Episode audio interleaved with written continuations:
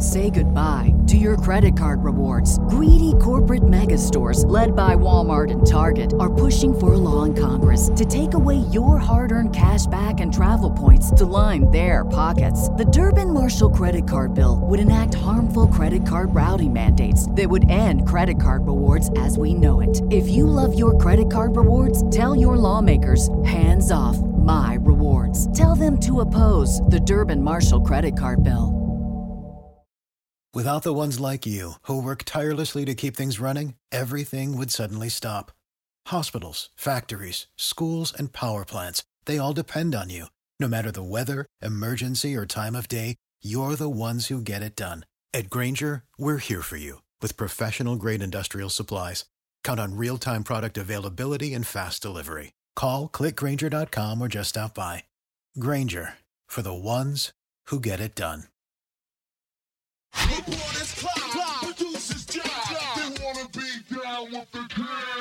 Hey, it's Damian Barling reminding you to check out the Sacramento Kings podcast right here on the Hoop Ball Podcast Network. For all of your Sacramento Kings news and notes, you can follow me on Twitter at Damian Barling, and you can follow us at Hoop Ball Kings. Don't miss a single episode of the Sacramento Kings podcast right here on the Hoop Ball Podcast Network. The following is a Hoop Ball presentation.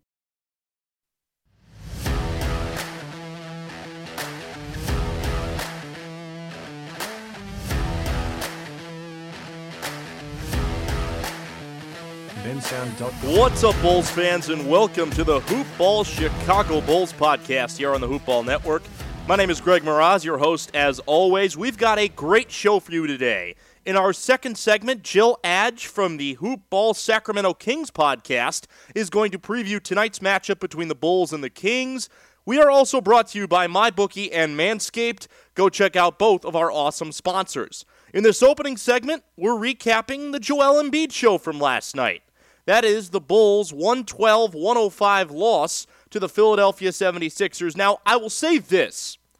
I don't think there is a clear elite team in the Eastern Conference, at least not at this point in the year. But I do think that of the teams that are in the top half, the Sixers are the most complete. They did not have Ben Simmons, but Joel Embiid just showed up and showed out. 50 points on 17 of 26 shooting.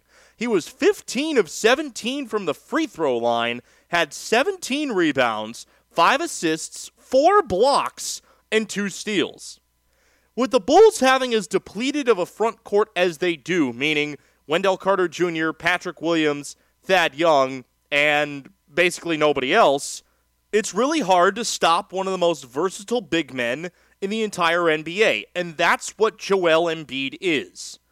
I have firmly believed since he came into the league that there is not a single player that has as much skill for his size and his girth as Joel Embiid does. And as bad as it got last year in the final year of the Brett Brown era, everything seems to be clicking under Doc Rivers and Daryl Morey. This Sixers team has been somewhat reborn. And they've been reborn in a new identity, somewhat the identity of what the Rockets were under Daryl Morey the past few years in Houston. Because you look at their starting lineup. Tobias Harris went 9 of 16 from the field, 22 points. Danny Green, 4 of 8 from beyond the arc. He had 13 points. This is not a very deep team. They don't run very deep rotations. Tyrese Maxey had 17 minutes off the bench. That was the most bench minutes that any Sixer played in the game. Dwight Howard in 13 minutes. Even though he was a minus 15, he had 8 points and 10 boards. This Sixers team, just when they're on, they're on. And last night, Joel Embiid and Tobias Harris were on.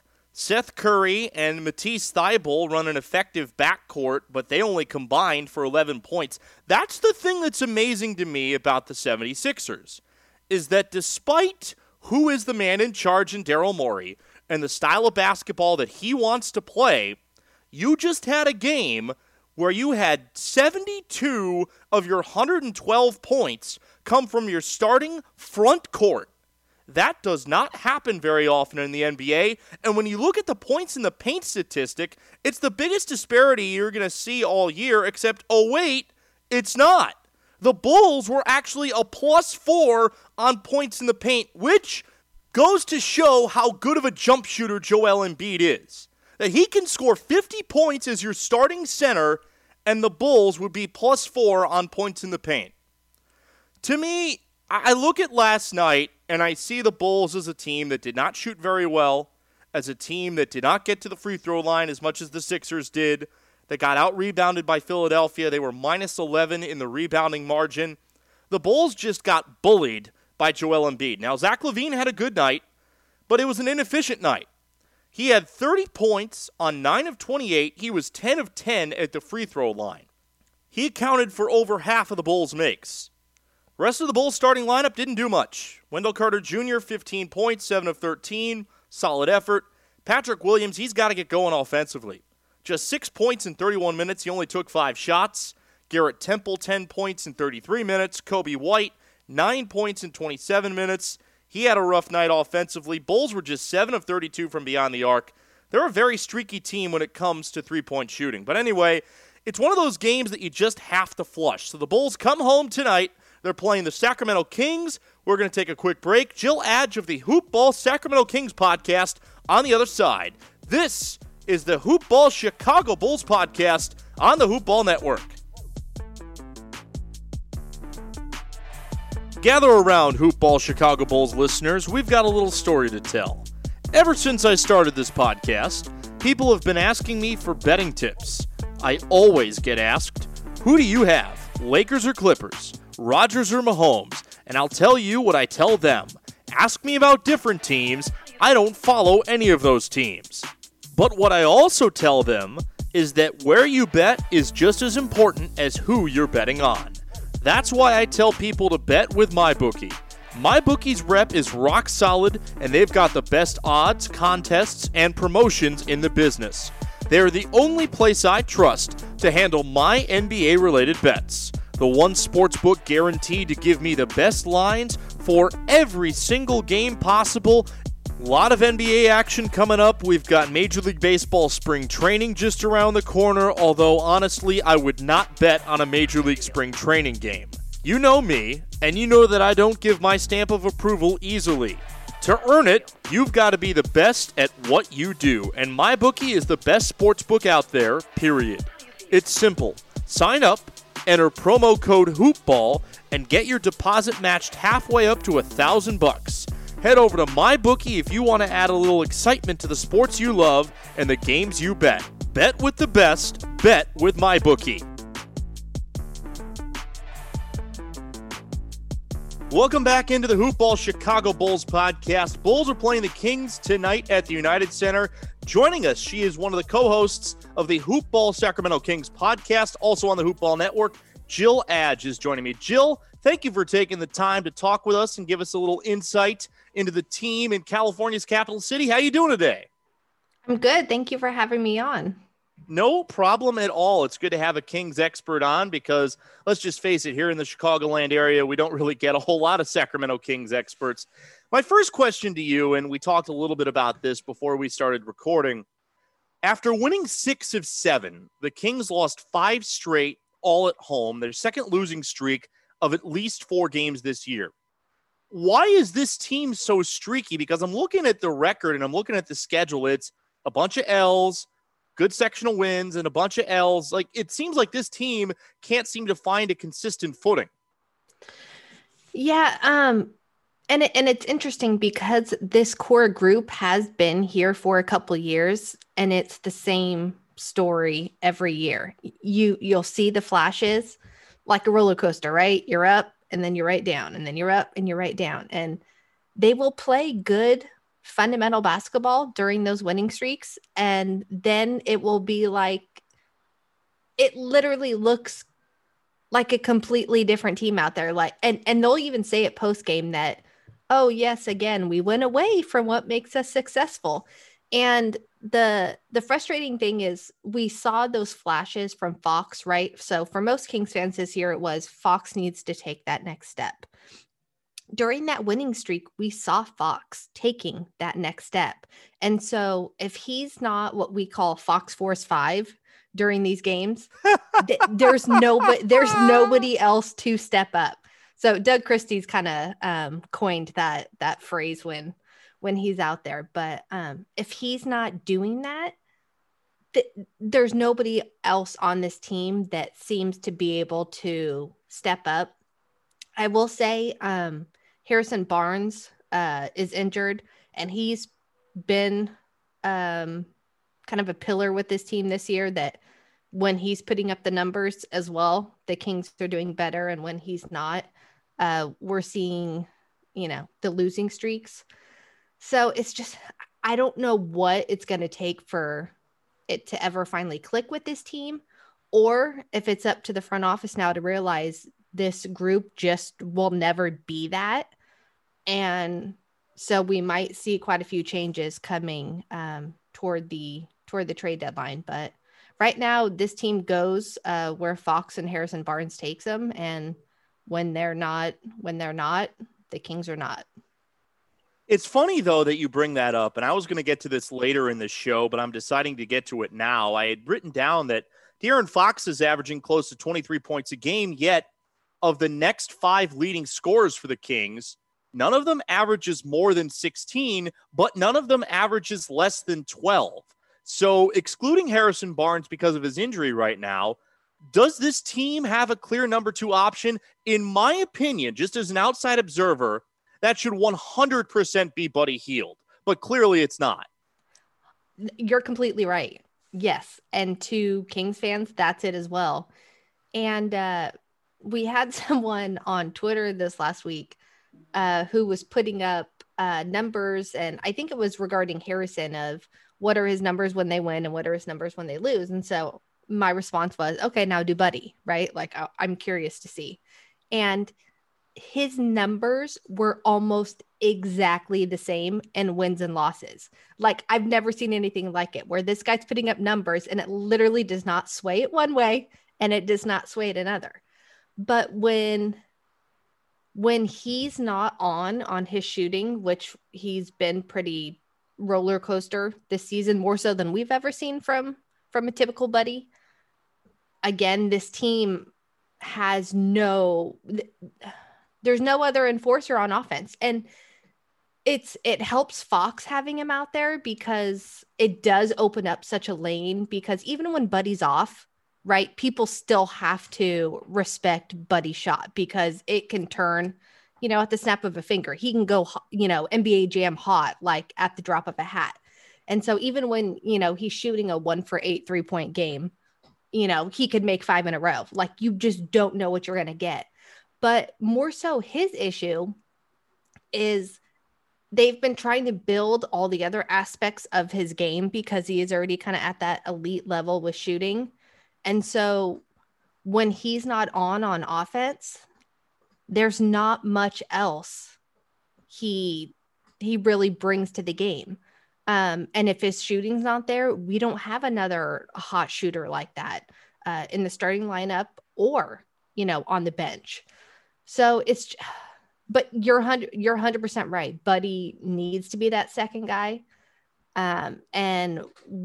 We just don't know what's going on with him this season, because those numbers are, I don't want to say significantly down, but they're down. They are significantly down. I mean, he was averaging over 20. Yeah. He was 22 years ago. He was at about 20 last year, yeah. And now he's just under 16. So when you look at the arc of a player that's in, what is this, year 5? And he's only shooting threes. Like, in previous years, he was driving, like he was finding ways to score without shooting the three. And this year it's just bombs away from three. And I don't know if that's coaching telling him that, or if that's just Buddy doing that because he got criticized so much the last couple of years for, trying to have other parts to his game. And it's been, no secret that he hasn't really been happy here. We haven't really heard it much during this season. But, in the off season and the end of last year, there was very much a disconnect between front office and coaching staff and Buddy. So, I mean, we're pretty much at a loss as to what's going on well, at least with the scoring part of his game. And the Kings are so bad at defense that when they're not on offensively, like the last four games, they're down 20 plus points a game. I mean, they've been ranked last in defense, but their offense has been at times, at least during that stretch, they were top 10, I think even top 5 during at times that starting lineup. But again, when they're not scoring, their defense is so bad that there's no saving grace with any other part of their game to be able to hold off teams just coming out and taking them out. And if another team shows any kind of physicality, unfortunately, this team does not step up toe to toe with anybody. They kind of wilt away, unfortunately. We are here with Jill Adgé of the Hoop Ball Sacramento Kings podcast, previewing the Bulls and the Kings tonight at the United Center. This was a close game the first time that these two teams played, and I expect another close game just because the Bulls are still young, and I don't know what to expect from them on a back-to-back coming off a road trip to Philadelphia. But we're talking Kings right now. We're going to get into specifics of the Bulls and the Kings a little bit later. He's always going to be the guy that was taken a pick before Luka Doncic. Are Kings fans at this point reserved to the fact that Marvin Bagley is what he is, or is there still an expectation of the potential he showed in his one year at Duke? Honestly, I think there's still kind of a divide when it comes to fans. He's been injured so much, and not even, just, I mean, they've kind of been freak injuries too. Like last year it was Ayton hitting his hand, like trying to swipe the ball away and he broke his hand. Like it's just been random kind of fluke injuries. And so last year he only played like 13, 14 games. This year he's played, I want to say he set a streak of 23 in a row. And then he was out a couple games ago and now he's back, but on a minute restriction. But it's hard with this kid because he's never really had that longevity of where he's just been able to work for long stretches of games at a time. I will say, besides the season where we saw, the 23 game stretch, even though that's not really long, that's long in terms of Bagley. So to me, I think he's 21. He's a 21-year-old kid who's had, who during the season finally hit his 80 game mark. So to me, he's 21, but he's only played the amount that a rookie would have played, in this league. So to me, it's hard for me to say that I've seen any kind of ceiling, just because with big men in the NBA, normally it takes, longer for you to see what you're going to get. And then the fact that he still is a work in progress, that, just with age and with actual reps out on the court. So I'm at the point where I honestly feel bad for the kid, because that's right. Like you said, that's what he's known for. And Kings fans have very much over the last couple of years, let him know, like, that's what he's known for. Like media lets him know that's what he's known for. His dad's very vocal on social media. I don't know if people, others around the country pay attention to that, but he's very vocal about wishing that Bagley moved elsewhere. But he says and does all the right things to me, for somebody that's going through all that. And, I'd like to see it, work out. I don't know what's going to happen, but again, we have seen the flashes, and we've had some injuries to our big men, which has given him more opportunities at both the forward and the center position. So a lot of fans went into this season saying that we don't care about the wins and losses. We want to finally just see Fox, Bagley, Tyrese, just taking these steps, whether we win or lose, we just want to see the progression from that young core of players.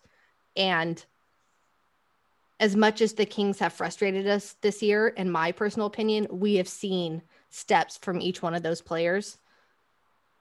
So yeah, I don't mind where it's at right now. The biggest focus to me is him just staying healthy. Which is a fair enough concern, given that the Kings aren't really using a whole lot of players in their bench rotations. I'm looking at a lot of the statistics, and you're barely seeing guys on the bench getting over 15 minutes a game. A problem that the Bulls also have, but that's also because they don't have the same type of depth that most teams do right now. They're having to play only 8 to 9 guys in total every night. We're here with Jill Adgé of the Hoop Ball Sacramento Kings podcast. I don't think I've seen a fan base get as excited about a rookie as Kings fans are about Tyrese Halliburton, especially considering it seems like from social media, he loves playing in Sacramento. What about him has endeared himself to the fans? He kind of bought in right away, and he came in where for us, it's rare that we see rookies be like successful right off the bat. And he came in just with some attitude, with some grit, just that we have not seen from a rookie in a long time, let alone from a guy at 12, right? Like, we never thought that he would even fall to us. We, you know, some of our draft guys, Bryant, like at the Kings Herald, it was one of his favorite prospects, but you know, even when we'd have conversations or, you know, he'd be putting out there that there's no way, right? He'd make it at 12. And we heard that the front office, Tyrese had mentioned this post-draft, that the front office had told him that they were actually looking at trading up they were targeting him, right? And they were looking to trade up to get him. And that him and his agent were trying to figure out a way to get here because he thought it'd be a good situation for him. And him and Fox together, the flashes we've seen between those two, you're seeing flashes of a long-term future for those two here in a Sacramento uniform. But again, just he comes in and he's high IQ basketball. Like, he's just not playing like any rookie that we get here, let alone our draft record is not great. So just seeing a young kid come in like that and be able to take over games at times has just been very exciting and nothing that we expected this early on from him. And he's even where you're even seeing a lot of the, you know, the draft experts saying, oh, his shot is, you know, is translating a lot better than, you know, we give him credit for. His playmaking is better than we give him credit for, you know, and then the next sentence, like, oh, but I think we've seen the ceiling. It's like, if he's outplaying any expectation than you had of him, how can you even say that that's his ceiling right now? Like, it's just, to me, it's, the sky's the limit for this kid, especially with his basketball IQ. And if it doesn't work out with Buddy here, that this the pairing of Fox and Halliburton looks very bright for this group, which isn't something that many Kings fans have been able to say in a very long time. I thought the Bulls were going to take him at number 4. That's one of the reasons why I wanted to ask about Tyrese Halliburton, because I'm sitting there and I'm saying, all right, Edwards, Wiseman, and Ball are going top 3. Bulls need a point guard. I was expecting Halliburton also because he went to Iowa State, and there's a Midwest connection, although I don't know if it'd be working out as well for him in Chicago, because the Bulls-Iowa State connection from Tim Floyd to Marcus Fizer to Fred Hoiberg hasn't really worked out well over the past 20 years, so probably better that Tyrese Halliburton ended up in Sacramento.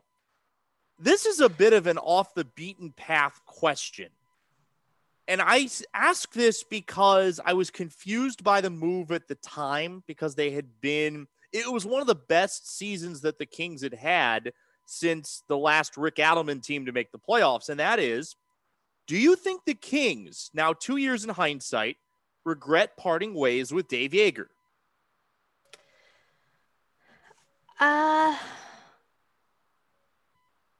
Yes and no. No, in the fact that there were so many things going on behind the scenes that were obviously never made public between front office, coaching, ownership and players that it had gotten so toxic at that point, and contract disputes, and it's a known fact that Dave wanted Luka, that was a disagreement. Dave got into it with our assistant general manager that we had at the time. He was getting kicked out of practice. The assistant general manager was getting kicked out of practice. There was questions on who was running the team. Was it the assistant general manager? Was it Vlade? So it was just pretty toxic. And then our players didn't like getting yelled at by Joerger, and that's kind of always been an issue with Kings fans, that it's like, really? You don't need a best friend out there. Like, if you're going to be successful, deal with it. But and I'm sure there are old Kings fans that will say yes, but he was also very vocal in the sense that he was having to implement basic strategies because there were players on the team that couldn't grasp any more than basics, whether it be offensive, defensively. And so that was always kind of a frustration. And we're hearing Luke say the same thing. But I think the thing that was most frustrating was, okay, you got rid of him, right? Like, there was all these issues. You got rid of him. And then it felt like, okay, because there was so much distrust, then you went and hired a best friend, right? You didn't interview anybody.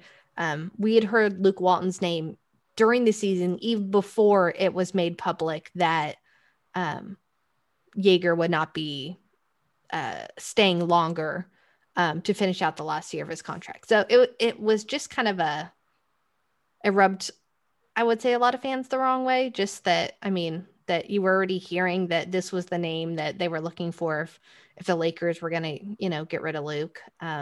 Which they were going to, because LeBron was destined to drive Luke Walton out of Los Angeles because, let's just face it, LeBron James, one of the greatest players of all time, absolute coach killer. But yes. But it's, on a national perspective, they're not getting a lot of the local, ins and outs that we're necessarily getting here. And so on a national scale, it's, of course Kings just fired the coach that had been the most successful that they had. And you actually saw flashes. And when coaches and teams came here, it was, it's actually a game now, right? Like, normally when you come here, we're expecting the win. And now, you had them saying, oh, this is actually going to be a game, right? They're not an easy win. They can run us off the court. But we also knew that style wouldn't last. So, hindsight, I don't think, honestly, with this group of players, that it really mattered if Joerger stayed or not, sadly. If the disconnect was already there so much between players, which is what we've all heard, that I don't think you'd be seeing anything different at this point. But it's pretty telling that, you bring in a player's coach, and yet you're still hearing the same things from the coach post-game. You're still seeing the same mistakes over and over from the same player. So, like I said earlier, now it's up to the front office to determine, are we going to be sellers at the deadline? And especially in guys like Barnes and Buddy, because those are the big contracts that we have still sitting around. So I was going to ask you a different question, but I'm now going to pivot to this question. Harrison Barnes would be a great fit in a place like Chicago, because the guy that is the similar body comp and player comp, Otto Porter Jr., is a guy that, number one, can't stay healthy, and number two, is a free agent after this year. He's an expiring contract. He's making $28 million. If the Kings don't feel like they can make the playoffs, it would be a good idea to move somebody like a Harrison Barnes, because I don't see him as being a part of a competitive core 3 to 5 years from now. So I guess the question is, do you think Barnes is a guy that's movable? And do you think that a Barnes for Porter type swap makes sense for Sacramento? Because it certainly to me makes sense for Chicago in getting a guy that has the same experience level, if not more, that plays a similar style of game and can stay healthier than Otto Porter Jr., because Otto Porter Jr. at 27 years old has got the health problems of a 77-year-old at this point. Right. And Otto Porter has been one for a long time that Kings fans have always had a fascination with, just because we've been linked to him through various trade rumors. And then when we tried to sign him in free agency, right? And he did not choose us, not surprisingly. But I mean, yeah, it's like I was saying, it's going to be Buddy or Barnes if one of them goes. We definitely know there has been a market for Barnes, as we've heard for at least from Boston media, that's a big name that at least they've kind of been targeting on their end, or at least they see him making the most sense if someone's going to go over there. So yeah, and I really don't know. It's a new front office. The only moves that we've seen Monty make were the minimum vet signings this summer, and then the sign and trade that broke apart with the Milwaukee Bucks. But what that was going to bring us was young talent that still had a couple years on their rookie deal and seemed to kind of fit what we've been hearing about them going after high IQ guys that play defense. I know Otto Porter is that. He's just has a horrible, injury record. Now, if Monty's looking to just drop salary and isn't really worried about what he's getting back, Otto Porter could very well be that kind of guy. But I would assume, at least if you talk to Kings fans, if it was a choice between Otto Porter and if you're getting maybe like a Naismith and a pick from Boston, they'd probably lean the Boston route. But I mean, at this point, I really think everything's on the table and anything's possible, especially with this front office. It's coming from Houston, where they love to make deals. That's I would say that's how he was raised in the NBA front office. So really, we're kind of just prepared for anything at this point. That I think everything's on the table. I do want to ask about Monty McNair, and we're here with Jill Adgé of the Hoop Ball Sacramento Kings podcast. I didn't realize it until we started talking, Jill, that the Bulls and the Kings have really had similar arcs over the last year plus. They both change front offices, the Bulls having a very lightning rod front office in John Paxson and Gar Forman. John Paxson, who is still there, don't get into the Reinsdorfian way that Chicago sports teams run. It'll blow your mind for however long you want to try and figure it out. The Kings move on from a lightning rod and Vlade Divac, who, franchise legend, not a very good general manager. Both teams bring in GMs that were number twos in their previous stops, although was Monty McNair the number two for Daryl Morey, or was he a step below that? I think depending on who you talk to, it'd be he was the two or three. It sounds like that he had two or three guys that were kind of in that, but I mean, he was an assistant general manager. So he was, on that rank of, in that group of twos, you would say. Yes. And based on what Morey has said publicly, it's very little that he has said, when it comes to those guys, but it was that he was very, integrated in trades and the analytics, and he worked his way from the bottom up there in that analytics group. Yale graduate, but played football. But yeah, he's a guy that he was involved in any move or pick that was essentially made. So to get back to the question though, Arturas Karnisovas, a guy that real pro personnel guy, great scouting background. Bulls have really liked culture-wise what he has brought, especially changing out the bad bald man at coach for Billy Donovan. Yes, that's what we call Jim Boylan in Chicago. It seems like Kings fans are really liking what Monty McNair brings in terms of an organizational vision. Two-part question for you, and I use this as a comparison point to the Bulls situation. Number one, do you believe that Monty has a vision for where he wants this team to be in the next 3 to 5 years? And number two, it seems to be that when a new GM comes in and there's a coach that's already been there, that coach gets at least 1 year to prove himself to the GM. So I guess given Monty's connections in Houston and given the state of the Kings franchise, how in trouble is Luke Walton at this point?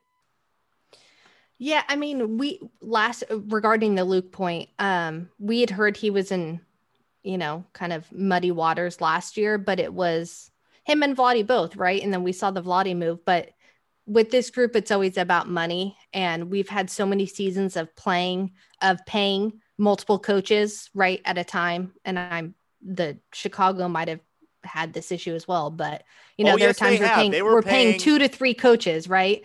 And so at one point, do you have to kind of, as bad as it is, just let another year go? So at this point, I would say yes. But the thing is, I love the staff that they have put around Luke. I'm just not a big Luke fan. So to me, even if you get rid of him, I really do hope that they're at least able to keep the group that's behind him, because you have a couple, you have Gentry right on the bench. You have Rex there. We have Rico Hines as our development guys. Like, we have a good Bobby Jackson's on the bench. We have a good group of guys. It's just not a lot of people are fans of Luke. And it's more so, had he even interviewed and won the job, there might not be as much skepticism, but again, because he was just hired by his friend, with no interviews and no talking to anybody else, that there are plenty of people here, yes, that are ready for a move on. Is Monty? I don't know. We really have not heard anything publicly about their feelings, other than that, they're getting along and they're having their discussions and doing what needs to be done. And does he have a vision? He says he does. And it sounds like he's trying to clean up a lot of the cap issues again, which is why people are pretty convinced that one of Buddy or Barnes, if not both, are going to go. And similar to how, he helped build Houston out, where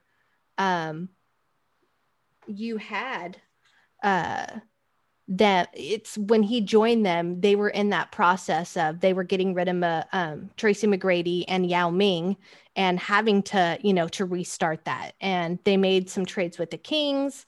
There were a couple other ones where they took on draft picks and got rid of salary and took on expirings, and then made the big move to trade for James Harden. So a lot of people here see him maybe trying to go that same route, because honestly, with our track record of drafts, we're not really convinced that this team will be able to turn anything around in the drafts, unless, what we've seen of Tyrese, he's showing that, this is kind of a different front office and at least being able to find talent.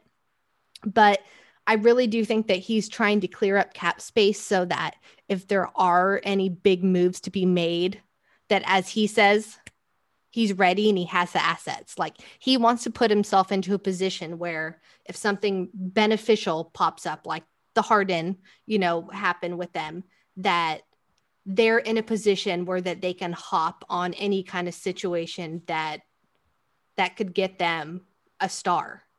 Because we know, as he says, we're not going to get him in free agency. Like, we're not, we understand that this is not a destination place. And he has said as much, that the wins are going to drive those guys here. If anything's going to bring those guys here, it's going to be wins. And until we get to that, then, they're just going to have to keep going through the draft and put themselves in a salary place where they can make a move. All right, Jill. So a couple final questions here on the matchup. First matchup between these two teams, Coby White and Zach LaVine combined for 68 of Chicago's 124 points, that game at the Golden 1 Center back in early January. You talked about earlier how poor the Kings are defensively, and right now Zach LaVine is on another level. He should be an all-star. He's playing one of the best seasons that a Bulls backcourt player has played since, honestly, Derrick Rose's MVP season. And Coby White is starting to come into his own in the second year of his professional career. The only issue that the Bulls had the last time that they played the Kings was that they could not stop Sacramento in the front court, in particular, Richaun Holmes and Marvin Bagley. Holmes had 24 points in 30 minutes. He was 10 of 11. Bagley had himself a double-double at 21 and 12. So what do you think is the bigger concern for Sacramento at this point? Is it being able to exploit the Bulls inside, where because they don't have Barnes this time and the Bulls do have a Wendell Carter Jr. back that's playing better? Holmes is out too. Oh, Holmes is out as well. Yeah. He might be back tomorrow, but he has been out. So that could be a pretty small front court. It could be ugly on both ends for us. So is the biggest concern Zach LaVine and Coby White from your perspective? Because if I was a Kings fan, that would be the biggest concern. Yes. We are the worst defense in the league. And our offense is not there, and we have the injuries that I find it really hard to believe that we'll be able to stop those two. Unless they come out and play a game that we haven't seen this team come out and be able to do, White and LaVine should be able to get, honestly, whatever they want on the court. No knock to the Kings, but that's the way it is right now with these teams that they're playing. They're getting lit up. And the Bulls have a chance. And granted, we are recording this before the Bulls and the Sixers last night. I feel like I'm in some sort of time warp here trying to put these two pieces of the show together, because I don't know the score of last night's game yet. Yeah. You'll find that out in the first segment of the show that I will record after this segment of the show. And just trying to get Jill when she's best available and when I'm best available. So I expect a good game, but I expect a really high scoring game. What's one matchup, Jill, that we haven't talked about that you're looking forward to? Like I mentioned earlier, I mean, you even brought up Coby White, but I do think if, like I said, with the Fox Force 5, and De'Aaron said this yesterday after the loss, that he needs to step it up. So I'm looking forward to seeing if he goes Fox Force 5, because that is the only way the Kings are going to have a shot to win. That's just point blank. This season, that's been our only shot of winning, is when Fox is going Fox Force 5 out there. So the point guard matchup is going to be it for me. And then to see Bagley out there, maybe against Carter, if you mentioned Carter's back, and if Holmes is out, we could see those two going at it again, which we haven't seen in a while. That's it. Maybe their rookie year, if that. Wendell did play in the first game this year. Wendell had 7. Okay. Yeah, Wendell had, that might have been one of the last games that he played before he got hurt. He had 17 boards in that game. Yeah, we're not good at rebound. We're not a great rebounding team. But I would say that the matchup of whether it's Holmes or Bagley starting at the center, which we have seen the last two games, that it'll be interesting to see him going at his former teammate, and what strides that we continue to see from Bagley there. This is the last question I have, because you brought up the front court, Jill. Hassan Whiteside. Just why? Why? That's all I have for you. Why? You sound like West Kings fans. The guy is hilarious off the court, but he's coming back from injuries, and he just cannot jump anymore. Like it's really hard to watch, but the players love him, and Luke loves him. So they would tell you why not. I don't, but as someone who's, watching it, we're down big men, and then our two-way big man just got knocked out after being thrown like a rodeo cowboy by Valanciunas, and broke his wrist, and so he's out for like 4 weeks. So we literally have nobody else besides Whiteside. So you should see plenty of Whiteside tomorrow. Hey, you want to take $7.5 million in Cristiano Felicio off our hands? Be our guest. We're possibly one of the worst front court players in the entire Eastern Conference. Jill Adgé, thanks again for joining us. Give us a plug for where everybody can find you on social media, for where everybody can find your podcast as well. All right. So on Twitter, you can find me at Jill Adgé, Jilladge. And then you can hear myself and Damian Barling every week on the Hoop Ball Kings podcast. Thank you very much, Jill Adgé, for joining us. Bulls and Kings tonight from the United Center. We'll see you on the West Side later tonight. Go Kings! This has been a Hoop Ball presentation.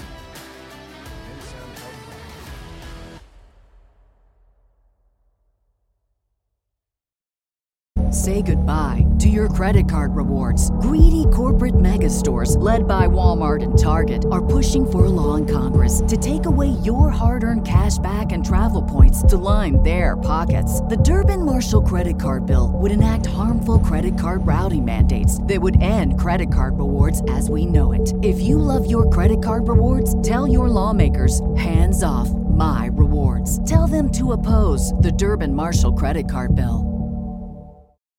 For the ones who work hard to ensure their crew can always go the extra mile, and the ones who get in early so everyone can go home on time, there's Grainger, offering professional-grade supplies backed by product experts so you can quickly and easily find what you need.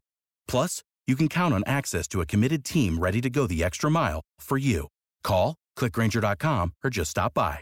Grainger, for the ones who get it done.